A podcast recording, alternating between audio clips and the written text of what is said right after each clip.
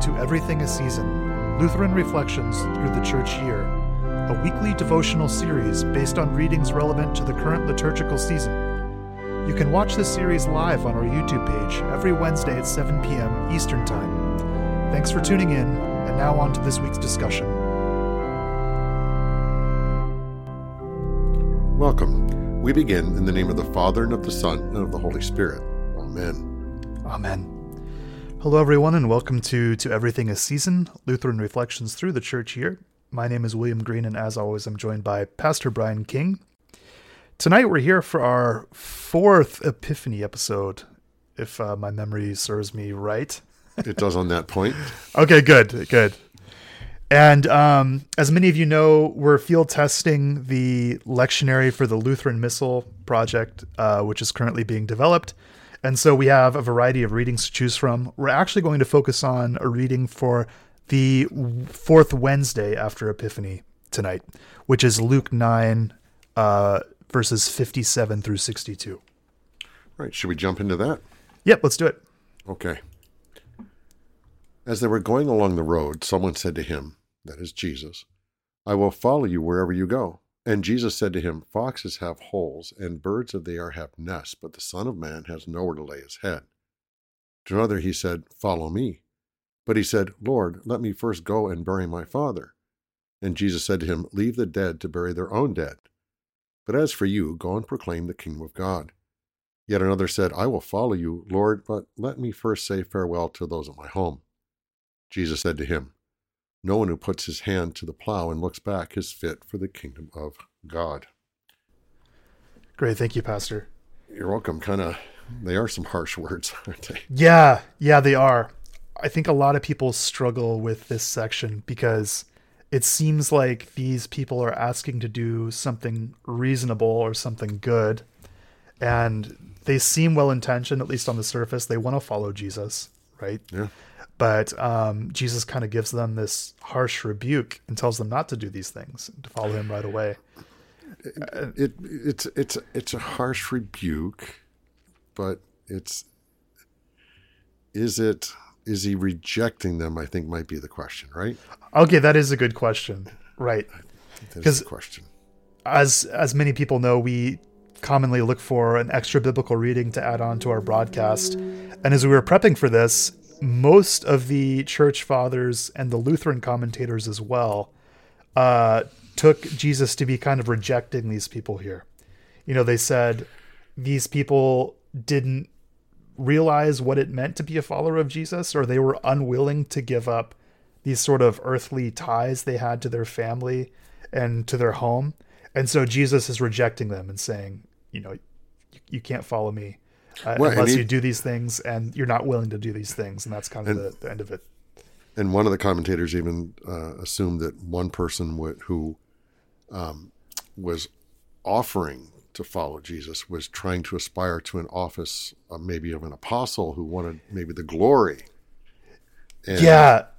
Yeah, that was yeah. one of Cyril of Alexandria's points that maybe this is a teaching about uh, needing some sort of divine call in order to be an apostle. And this guy didn't have a divine call. He was actually asking for the office to be conferred on him without being called by Jesus. And uh, he kind of took this as a lesson against people trying to usurp an office that they're not called to, which that's another interesting interpretation and probably not one that we would go to right away uh, when when reading no. this. No, and even aspiring to an office is different than trying to usurp an office, and mm-hmm. you know it, it gets a bit complicated. But can we can we jump to that other section of, of Luke, Luke 14, starting at verse 25, and just to sure, kind of it's it's further on in the book of Luke, but I think it gives us some some good insight, and it's also a section that um, most of us most of us are are familiar with. Luke 14, 25 to 33 says, Now great crowds accompanied him, and he turned and said to them, If anyone comes to me and does not hate his own father and mother and wife and children and brothers and sisters, yes, and even his own life, he cannot be my disciple. Whoever does not bear his own cross and come after me cannot be my disciple. For which of you, desiring to build a tower, does not first sit down and count the cost, whether he has enough to complete it? Otherwise, when he has laid a foundation and is not able to finish, all who see it begin to mock him, saying, This man began to build and was not able to finish. Or what king, going out to encounter another king in war, will not sit down first and deliberate whether he is able with 10,000 to meet him who comes against him with 20,000? And if not, while the other is yet a great way off, he sends a delegation and asks for terms of peace. So therefore, any one of you who does not renounce all that he has cannot be my disciple. That changes it a little bit, doesn't it? Yeah, it definitely, I think, adds some context here and gives us some idea of what Jesus might mean when he says these things. It, it, it, it's, it, it seems extreme, doesn't it? Yeah, yeah. I mean, I, am sure people have the same sort of reservations with the verse you just read, uh, as with the verse for tonight. This idea that um, Jesus is saying we need to like hate our family members as like a precondition for following him. Obviously, this strikes people as being harsh. Well, yeah, and it and it, it goes against that commandment that you're to honor your father and mother, doesn't it? Yeah, exactly. Right. Yeah. So it seems kind of weird. Now, bear in mind that that so often our Bible friends and Jesus speak in extremes. Mm-hmm. They exaggerate. Right. I mean, they exaggerate. Yeah, they exaggerate to make a point. Right. So we could say by comparison, yeah, we should hate our family members in comparison to how much we love Jesus. Right. Yeah. And of course, bearing in mind the fact that we love him because he first loved us. Mm-hmm. It's not some good work in us that we love God and other people don't, blah, blah, blah. No, we love him because he first loved us and impressed upon us his great love. That's why we love him. Right. So, in comparison to our love for Jesus, it is as if we did, in fact, hate our family members and sometimes we desert them. hmm And that's Yeah. basically what Jesus is asking people to do here, isn't it? Right. Yeah, it seems so. Right. This is kind of so the the Luke nine passage seems to me to be sort of like a practical application of the section that you just read about hating your family. Like, what does that look like in practice when it comes to following Jesus? Would you say that's accurate? Yeah, that's a good point. Here's some examples of what that means. hmm Yeah, here Right. here it is where the rubber hits the road. Uh, that no, you're not. Don't do that. Right. Don't do that. Let I'm going to put that back up on the screen because it's a rather fascinating bit of scripture. The someone comes up to him in verse 57. I will follow you wherever you go. So he initiates this idea. hmm Jesus responds with, Foxes have holes and birds there have nests, but the Son of Man has nowhere to lay his head. Mhm. Now, we do not picture Jesus as being a homeless person. Um, we don't picture him as being a pauper. It's it's not it's not that. Uh, right. We we actually have a listener submitted question along those lines. If you if you Oh. want to address that now, or we can save it to later. Please, It's up to you. no, great time to address it. So what one of my good friends, uh, Larry, who's also a Reformed Baptist pastor, uh, sent us this question. And so Larry was asking, with Jesus' statement, "The Son of Man has nowhere to lay his head," is this to be taken that Jesus was essentially homeless, or is there something in the context of the passage that may be, may be missing Jesus' point here? So Larry, Right. thank you for that question. That's a good No, question. it's a great question, and, and sometimes we have to think about that. Uh, but no, he wasn't. First off, um, you know, his his stepdad uh, was a carpenter. Jesus had would have learned that trade. He had a home. He grew up in a home. Then he starts his ministry. But in his ministry, people were taking care of him, and he would stay in people's homes or camp out, depending. But but the the group had enough money where they actually needed a treasurer. Right. Now that didn't go well, but but they, they they did have enough money where they needed a treasurer, and and on occasion they would give to the poor out of their of what they had. Right. So he he wasn't like an indigent, he wasn't homeless, he wasn't a pauper, he wasn't poor, he but he had people taking care of him. Right. So so is it true that like during Jesus' ministry, he was traveling most of the time and like he didn't have a permanent resting place, right? and and that's the point. And some Yeah. would even proffer that even when he was at, at in his hometown, that he wouldn't have stayed uh, in his mom's house, that he was busy. He was busy doing things. Right. But perhaps more to the point, so I, I think, and correct me if I'm wrong, Jesus' point in saying that wasn't so much that he doesn't have like a permanent dwelling, but rather um, he was trying to emphasize that you're not going to get any sort of temporal gain by becoming my follower, right? Like, look, Right. I, he's saying not even I have a permanent resting place. Like, I don't, I don't have a home that I own, and so you better be prepared to be homeless as well in some sense, right? Right, and and and some of this does carry on. Uh, it, it's it's kind of a balance. Um, pastors shouldn't be lovers of money, hmm uh, but then again, we're expected to have a family too. You know, Yeah, it's it's kind it's kind of hard. Uh, you look at what apostle the apostle Paul went through, and you know, um, he was thankful for being single, though he he was probably a widower. Being a Pharisee, he probably would have been married.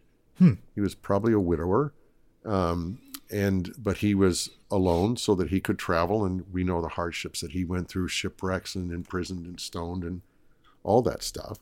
That it isn't an easy life to be a follower of Jesus right. that and one of my professors many years ago said look we do people a great disservice by painting the life of a christian as being all you know wine and roses Right. it's it's not that Right. not that Yeah, and, and that was kind of my other question with this passage. So like it seems that so our typical reaction, I think, when someone says they want to follow Jesus is oh great, and we, we give them all the encouragement in the world and we, we want them to do that, right? Um, we are not typically of the mind to say, Oh, well, you you better realize what you're in for here. Like, are you sure you really want to follow Jesus? It's gonna be hard. We we don't typically do that and I don't know, maybe that's like a fault in us. Uh, maybe maybe we ought to do something like that. Um, or at least have the people read what jesus said about building a tower or going to war. Yeah, yeah, he's war- i mean that that's a very strict warning. Don't start to do something if you can't finish it. Right, and that's what this is. Right, and, and he tells this person who who offers i will follow you wherever you go. Fox have holes and birds there have nests but the son of man has nowhere to lay his head. Right. so if you're going to follow me that's going to be your life. Yeah, yeah. And so, yeah, maybe that is one of the central teachings of this passage is that um, we need to be aware of the sacrifices that we might be called to make to follow Jesus. And it, it's, I think most Christians in the West don't have that sort of mindset, at least by default, because to be honest, we don't sacrifice very much, especially in comparison to some of the Christians who are actually persecuted for their faith. oh Here in the West. we, we suffer nothing maybe a little ridicule and, and dismissal by society but but back in the days when when people used to write checks do you remember what those are What? oh, oh, ch- yes, of course, yeah, maybe you don't people used to, you'd go to the grocery store and you'd write a check for the groceries okay yes, yes, But back in back in those days, people used to have little fish symbols on their checks or a cross or something like that. That that it was you know there was a, it was a, a quiet witness. hmm So you know in our society still you're you're we're not stoned because because we're a Christian. We're not Right. ridiculed. We're not kicked out of town.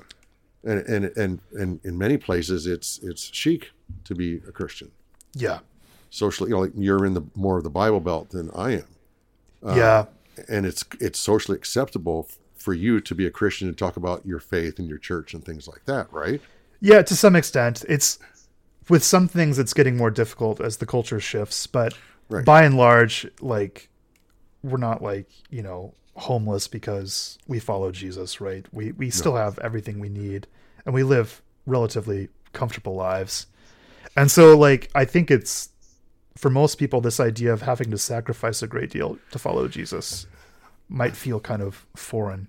Odd, and then Yeah. you get these words of you know hating your father and mother and things like that. It, it Yeah. it doesn't seem to to click. And, and I mean, that's another thing. Some people have a greater burden to bear, especially with regard to their families than others. Like, obviously, for some people, being a Christian does cause a severe rift in their family, and you might have to have really difficult conversations with your family members. Um, and and there are some hardships that can come up when the faith of your parents doesn't align with your faith, right? Right. I mean, I'm, I'll just take that off the screen a second. So the whole notion of um, people who live in some countries, if they if they turn to Jesus, if they start to follow, their their life can be in jeopardy and they can Yeah. be killed for being a follower of Jesus. Yeah. And that we we just we're not used to that. That's Right. so foreign to us. So maybe someone who's who's from a country where Christians aren't welcomed, aren't accepted, aren't allowed, maybe they can relate to this better than you and I can, right? hmm Right. And to them, it would make sense. Yeah, okay, I'm going to lose my home. I'm going to lose my job because I profess Christ. Right. I'm going to lose my life possibly because I profess Christ. Right. We don't have that here.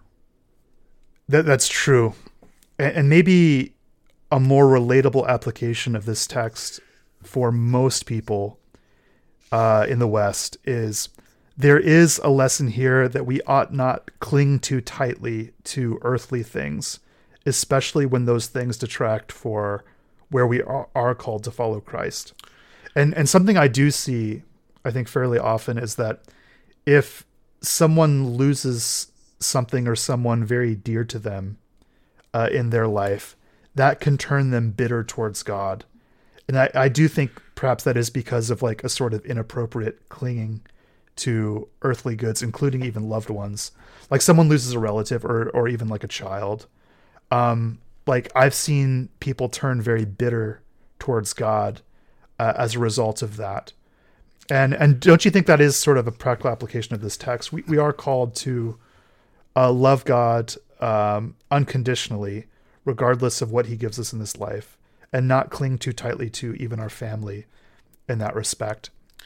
And uh, maybe that's something that more people can relate to here in the West. First, first commandment: Yeah, fear, love, and trust in God above all things. Right? You should have. Right. You shall have no other gods before me, and and that that can include not having other people that you put ahead of God.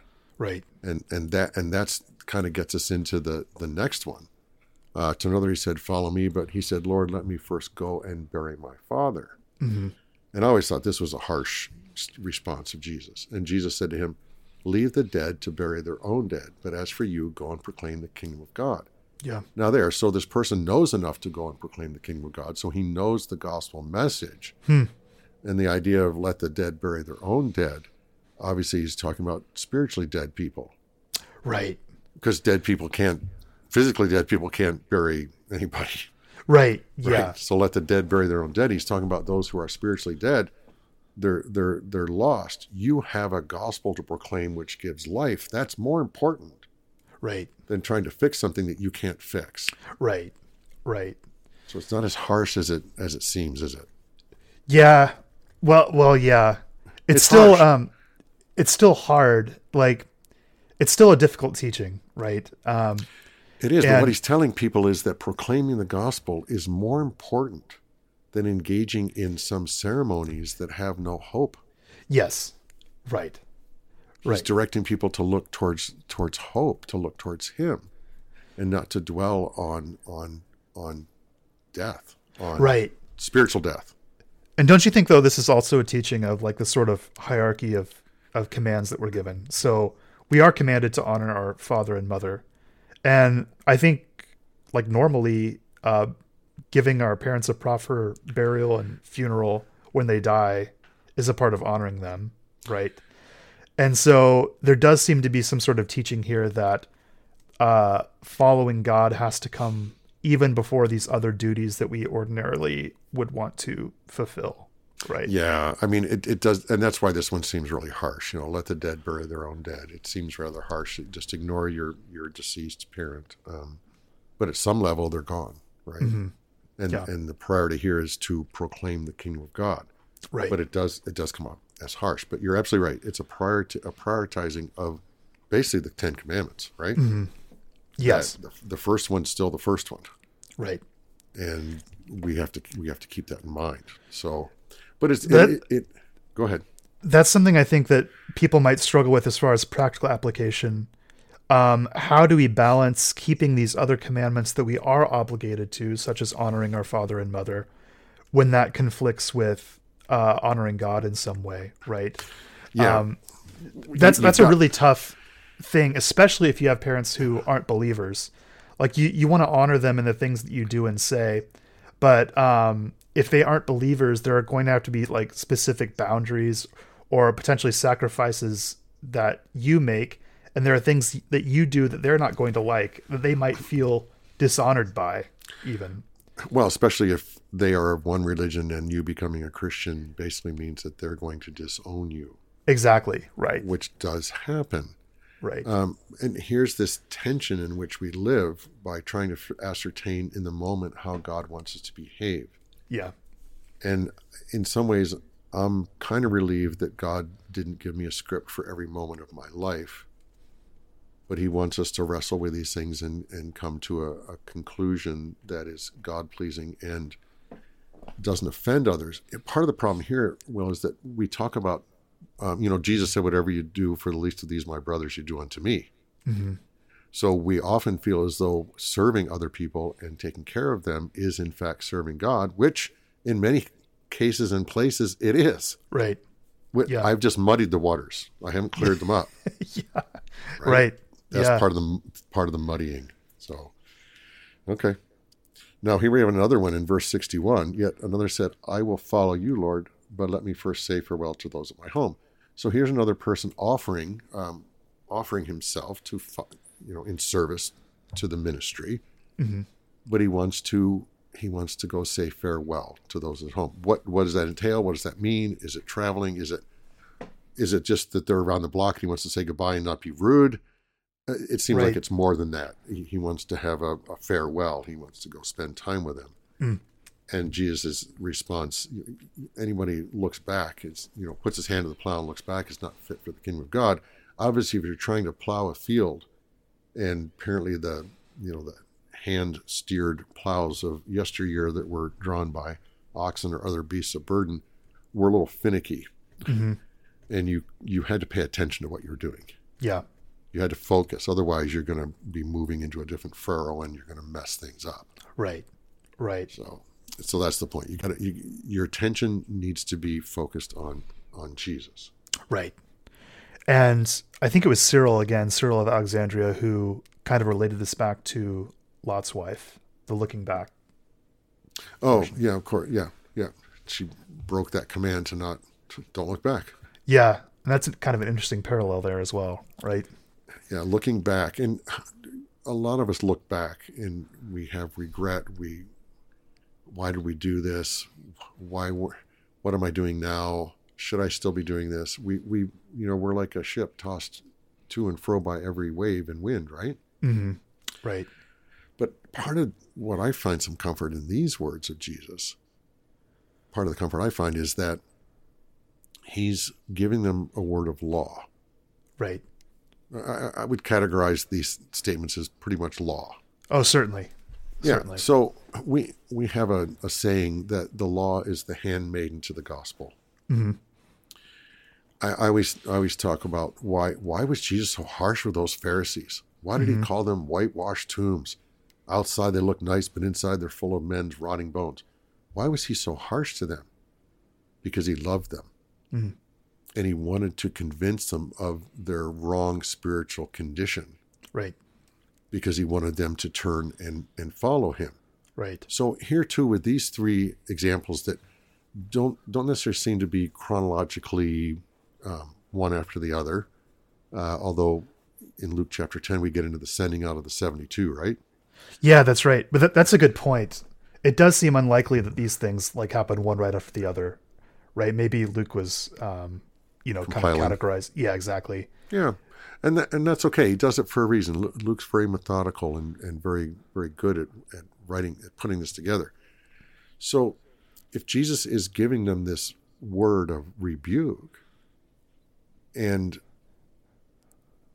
he's got a purpose. Mm-hmm.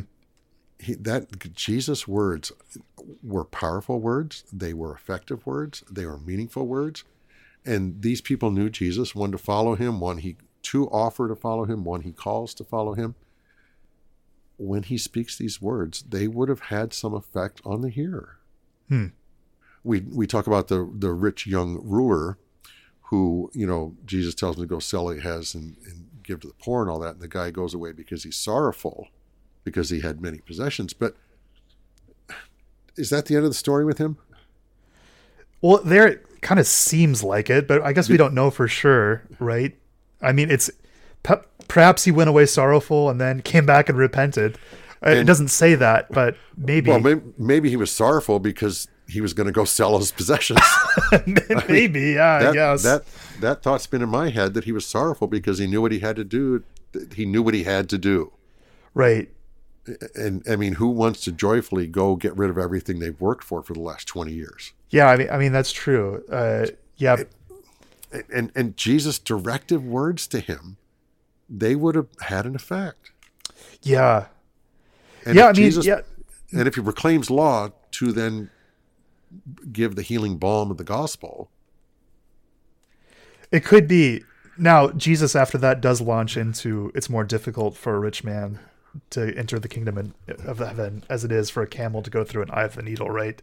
yes. And so But but, seems- but fo- follow that down though.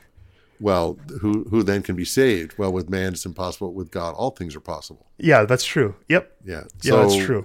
You got. It's always this balance, and that's the beauty of having a very good understanding of the relationship and the proper usage and distinction of law and gospel. Yes. Right. And so so this is a good point. So all of the commentators we read for tonight, all of the early church fathers and the the uh, reformers as well, took this as a sort of rejection. Like Jesus was rejecting these people because of their attitudes towards their earthly goods that they were clinging on too tightly.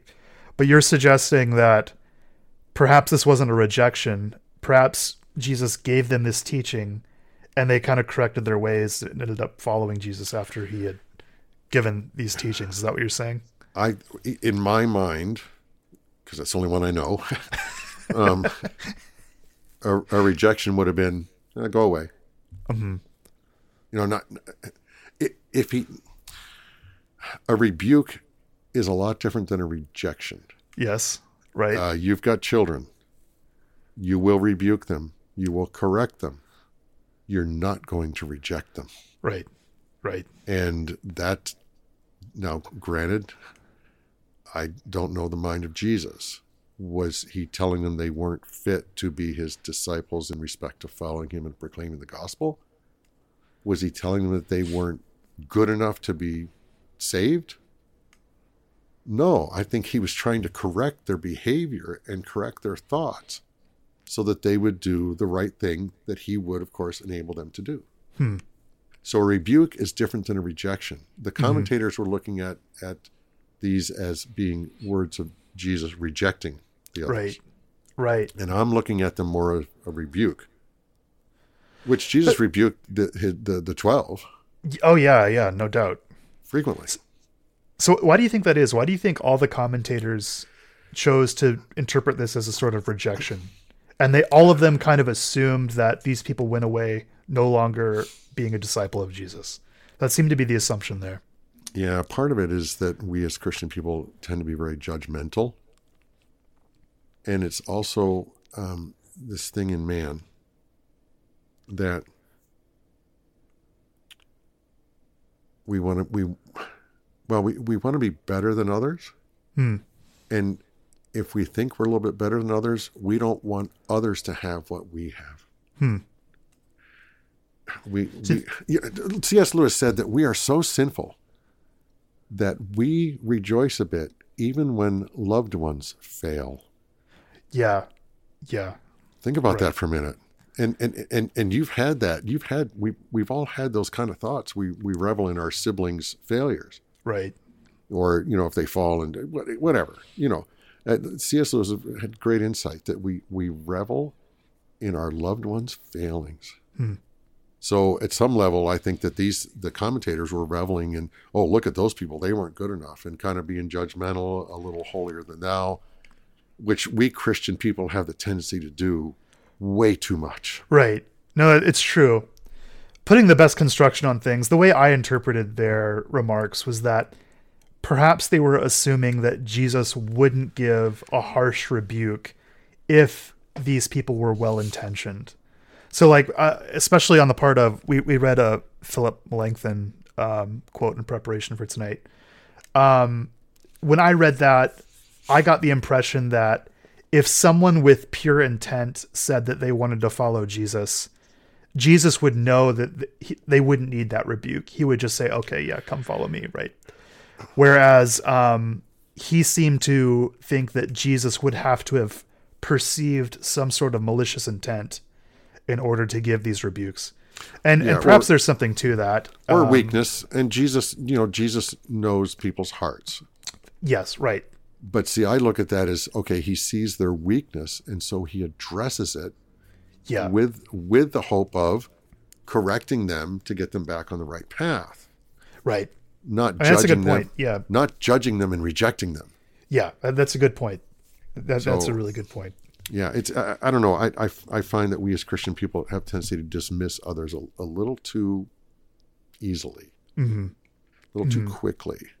And part of that, I guess, is protection for ourselves. That we like to think of ourselves as being better or more value than others. Right. um, you know, it's uh, it's a story. You know, pastor tells a story. One time he dressed up like a homeless person and sat outside his church, and people ignored him as they walked into church because he looked all scruffy and scrumbly and all that stuff. And and then he walks into the church still looking like the homeless person, but then takes the overcoat off and he's their pastor. Right. You know, it. Uh, yeah, we we dismiss others just a bit too quickly. Yeah. Yeah, it's true. And I, I also wonder if um, these commentators were trying to drive home the law aspect of this. Like we, we said, this primarily is a teaching on the law, right? This isn't Yep. so much gospel. No, And so by emphasizing their sort of condemnation, even if they don't know that these people actually were condemned after this, yeah. um, maybe they're just trying to drive home the the law point uh, more poignantly. But but you make a good point. Perhaps they do that at the neglect of emphasizing the gospel element here. Yeah, and, and that's always a problem for the for the for the every Christian person. How do you apply law and gospel? How do you like I would never think of saying the, these type of words to someone, these kind Yeah. of words to someone. Like but but Jesus, the the greatest teacher, leader, healer, etc. He knew their hearts and he knew what they needed. Right. He could have simply said, I mean, he could have simply said, "Go away," Mhm. but he doesn't. Right. He doesn't. He gives them direction. He tells them what the right thing is to that the right thing to do. Right. And I think we have to go back to that building the tower or waging war. That you know, count the cost, folks. Right. It's not always easy and and wine and roses to be a follower of Jesus. Right. And it surely wasn't for his his apostles. Definitely. That was tough. Very hard. Now maybe we can end by talking about like a sort of practical application. So we we kind of briefly touched on how our response to people saying they want to follow Jesus might differ from how Jesus reacted here. So like maybe from a, a pastoral perspective, how do we balance not scaring people away from the faith and saying, "Hey, this is going to be hard. You don't want to do this." Uh with you know, kind of informing them of the reality that Christianity ultimately is a religion where you're called to make sacrifices uh, in certain circumstances. It's What's the or balance nothing. here? How? Yeah, exactly, It's exactly. all, it, and this is the heart of what Jesus is saying: is it's all Jesus or it's nothing. Mhm. Now you Right. ask the question: How can we relate that to people in today's society who come to the church or take instruction or Yeah, what- what- you're sharing the faith? What should our response be? Like, how do we walk that sort of balance? That fine line. Um,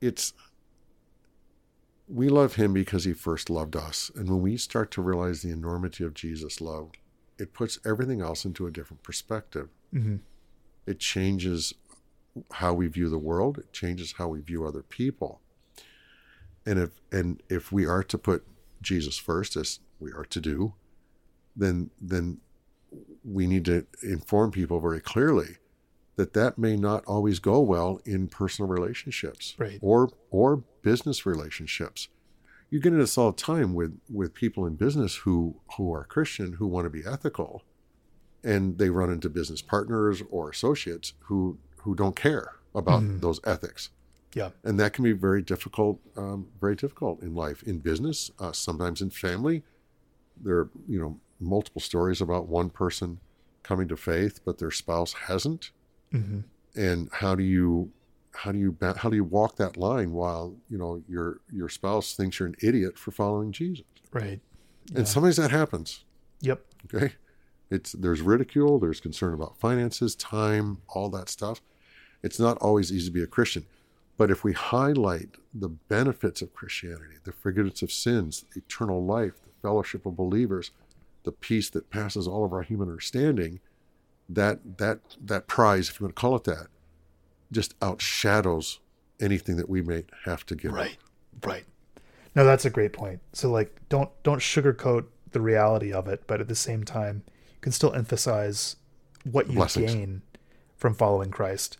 So instead of emphasizing like Jesus what what Jesus is saying these people need to give up in order to follow him, uh, we also need to be clear about what these people gain by following Christ. Right. Yeah, it's the greatest gift. It's the the great the greatest greatest gift any person can possibly have is faith in Christ. Right. Because there your sins are forgiven. You are promised a blessed eternity. You have the presence of the Holy Spirit now. You have the uh, the company of fellow believers. And that far outweighs anything that you may give up. This is Right. we're here for a brief moment. Eternity awaits us. Right. And in Christ it's a blessed eternity. Right. with him and all of our fellow believers. Indeed. Priorities and and and contrasting contrasting what's important to you. We need to think about that. What's important to us? How do we how do we balance that? How do we view that? Right. And again, it's always God first, right? Yep. Absolutely. Okay. Yep. Okay. Well, let's uh let's wrap up, Will. Sounds good. Okay. I have a call. Do you have us. a Yeah, okay. Then we bow our heads and pray. Almighty God, because you know that we are set among so many and great dangers, that by reason of the weakness of our fallen nature we cannot always stand upright, grant us your strength and protection to support us in all dangers, and carry us through all temptations. Through Jesus Christ, your Son, our Lord, who lives and reigns with you in the Holy Spirit, one God now and forever. Amen. Amen.